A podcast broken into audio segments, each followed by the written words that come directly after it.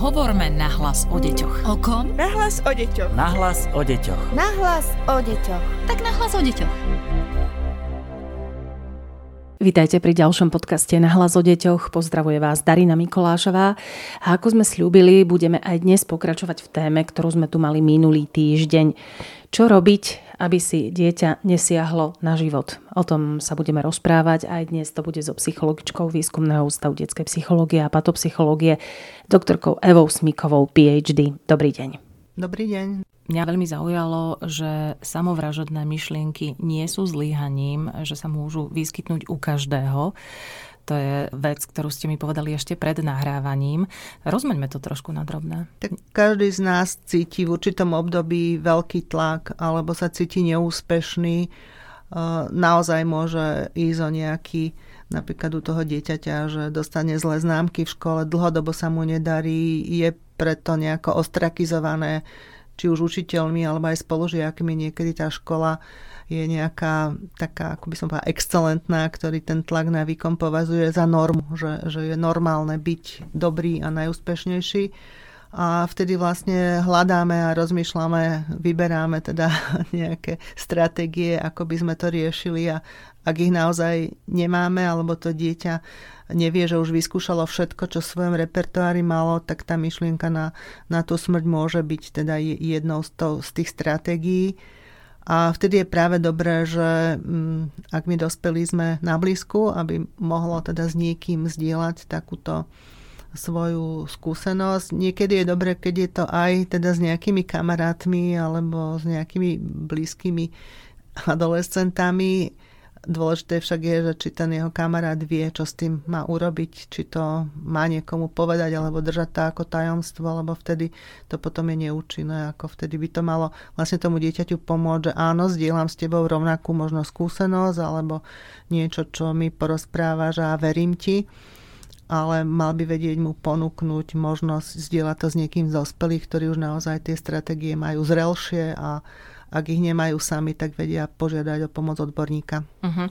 Skúsme teraz poradiť rodičom konkrétnymi usmerneniami alebo teda radami. Ono, keď počujeme od dieťaťa tie vety, ktoré sme tu už spomínali, nechcem žiť, chcem sa zabiť, chcem to ukončiť, ako má rodič reagovať, keď počuje takéto vety? Rodič by mal v prvom rade vedieť počúvať.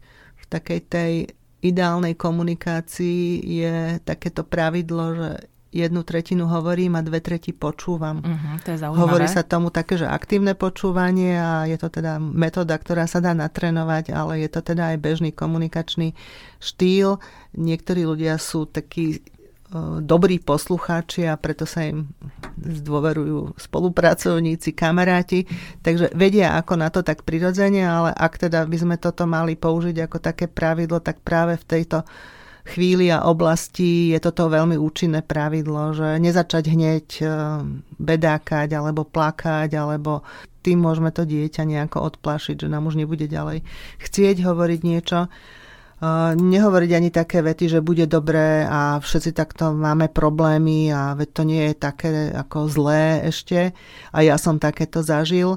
Skôr teda počúvať a možno tomu dieťaťu len tak byť na blízku povedať mu, že sme tu pre teba, skúsime to spoločne nejako prekonať alebo riešiť a v určitej chvíli teda možnosť je u odborníka hľadať pomoc, pretože naozaj, ak sú to nejaké vážne témy a nejaké tie myšlienky, ktoré sa nedajú toho dieťaťa nejako odstrániť alebo preformulovať na také tie pozitívne. Alebo sa stále opakujú. Alebo sa teda určite, keď sa niečo opakuje stále a je to teda dlhodobé, tak tam už ako neváhať. Naozaj máme sieť pracovísk, centier poradenstva a prevencie, alebo máme teda psychiatrické ambulancie pre deti, alebo teda keď už ide fakt do tuhého, tak naozaj ísť na príjem do nemocnice a takéto správanie riešiť okamžite tu a teraz, aby teda sme predchádzali tomu najhoršiemu. Môže sa ohrozenie samovraždou alebo pokus o samovraždu aj zopakovať, pani doktorka? Takéto správanie je samozrejme nevyspytateľné a ak to dieťa má skúsenosť, že všetci dospelí vtedy spozorňujú, skáču okolo, je to pre neho nie riešením, ale vlastne pokračovaním toho problému, tak samozrejme takéto správanie sa môže opakovať a vtedy už je na mieste teda odborná pomoc e, aj možno medicamentózna, aby sa nejaké depresie alebo úzkosti trochu rozplynuli, ale samozrejme, že tým liekom e, neodstránime z hlavy takéto myšlienky, je potrebná terapia, psychoterapia a psychologická pomoc. Zatiaľ sme radili iba rodičom, ale poďme teraz poradiť okoliu. E, keď si predstavíme, že sa nám dieťa, ktoré nie je teda naše, nie sme jeho rodičom, zverí e, s takýmito myšlienkami, že nám dá ten pocit tej takej dôvery, čo máme robiť, keď nie sme rodičom, ale sme, dajme tomu, v okolí takéhoto dieťaťa? Ako máme postupovať? Tak prvým tým predpokladom, že sa nás dôverí asi preto, že máme dostatok času. Že na takéto zdôverenie sa e, nie je miesto v električke alebo niekde, kde sa ponáhľame.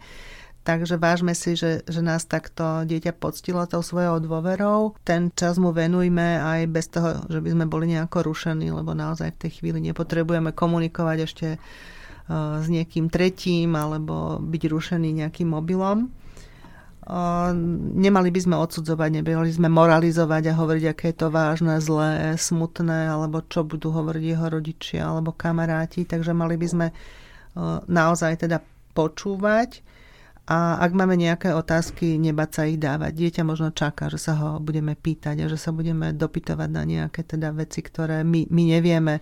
Ono o tom hovorí ako samozrejmosti, že veď vieš, je to zlé u nás, tak sa môžeme dopytovať na to, že čo je to u nás a čo je toto zlé. Ale nikdy neslúbujeme dieťaťu, že to za neho vyriešime, e, že si to necháme ako tajomstvo, pretože naozaj takéto veci, ak si necháme ako tajomstvo, nie je to riešením. Hej. Budeme mať dôveru v to dieťa, ale nebudeme môcť e, konať ďalej a nebudeme môcť to riešenie hľadať aj e, mimo našich možností. Takže normálne povedať, že to, čo mi hovoríš, je, je vážne, je to smutné a viem, že takto to ťažko prežívaš, ale mali by sme sa rozprávať aj o tom, že to povieme buď odborníkovi, alebo tvojim rodičom, alebo niekomu teda dospelému v tvojom okolí, kto teda je za teba zodpovedný a kto teda bude s tebou ďalej o, túto situáciu riešiť. No a mali by sme teda my byť takí flexibilní, že už tú pomoc nejako pátrame po nej, že kde, kto, ako, pretože nikto z nás takéto situácie nerieši denne, takže vyhľadať si cez internet alebo cez teda nejakých známych, že ako sa takéto situácie riešia.